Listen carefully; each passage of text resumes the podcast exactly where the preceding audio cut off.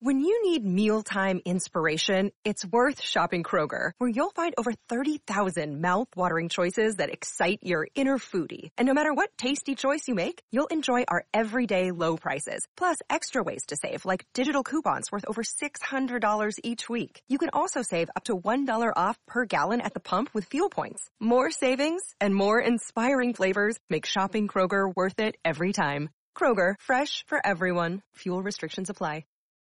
Jack Bouroudjian, oil rallied 2%. The crude is WTI 75.42.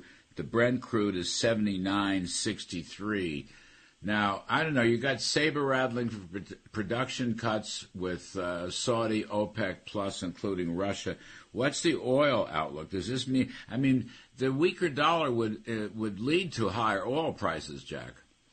And regardless of what OPEC says. And has not happened, Larry. That's one of those signals that Killer and I are talking about. Then when you're a trader, you look at it and go, what's going on here? You know, oil was at $100 a barrel, or roughly right around there in September. Since then, we've seen the dollar go down and oil has gone down. We've seen wheat go down. We've seen corn go down. Copper is under $4. Something is happening here. All right. Now, is it good for us to see disinflationary pressure? Of course it is. That's what the Fed wanted.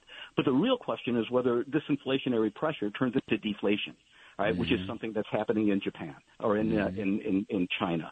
And that's really what we have to be concerned with, because, quite frankly, I don't think that we have seen the effects of what the Fed has done yet. And more importantly, and I've said this to a couple of people, we're being lulled into complacency these days with very light volume, a summertime condition in the market, and this FOMO attitude that everybody has to get into the market and all the bears are starting to, you know, to show capitulation. That to me, is a sign of a classic pop. And Killer and I know when people... Yeah, no, Jack, you bring up a great point. Look at the VIX under 14, and you could argue it's complacency, but however, option traders are options traders, and they're not seeing anything that's that troublesome on a 30-day horizon. So it is a very bifurcated view and perspective. I agree. All right, we got to take a break. I want to talk about the inverted yield curve on the other side of the break. Jack Bouroudjian, Chairman of the Global Smart Commodity Fund, Jeff Kilberg, CEO of KKM Financial. Fellas, hang on one second. We'll be right back, everybody. Now, back to the Larry Kudlow Show.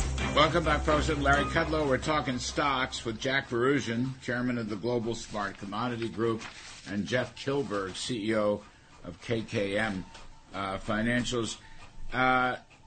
Jack, let me go back to you. The yield curve is still very badly inverted. I mean, we talked about lower interest rates, but the three-month T-bill did not fall. In fact, it went up 2 bips. So you got a 535 at 3 billion, and you've got 383 at the 10-year note. If you use the old Federal Reserve Bank of New York model of the yield curve, this inversion shows a 70% chance of recession in the next year. So everyone's talking about how there is no recession. The Wall Street Journal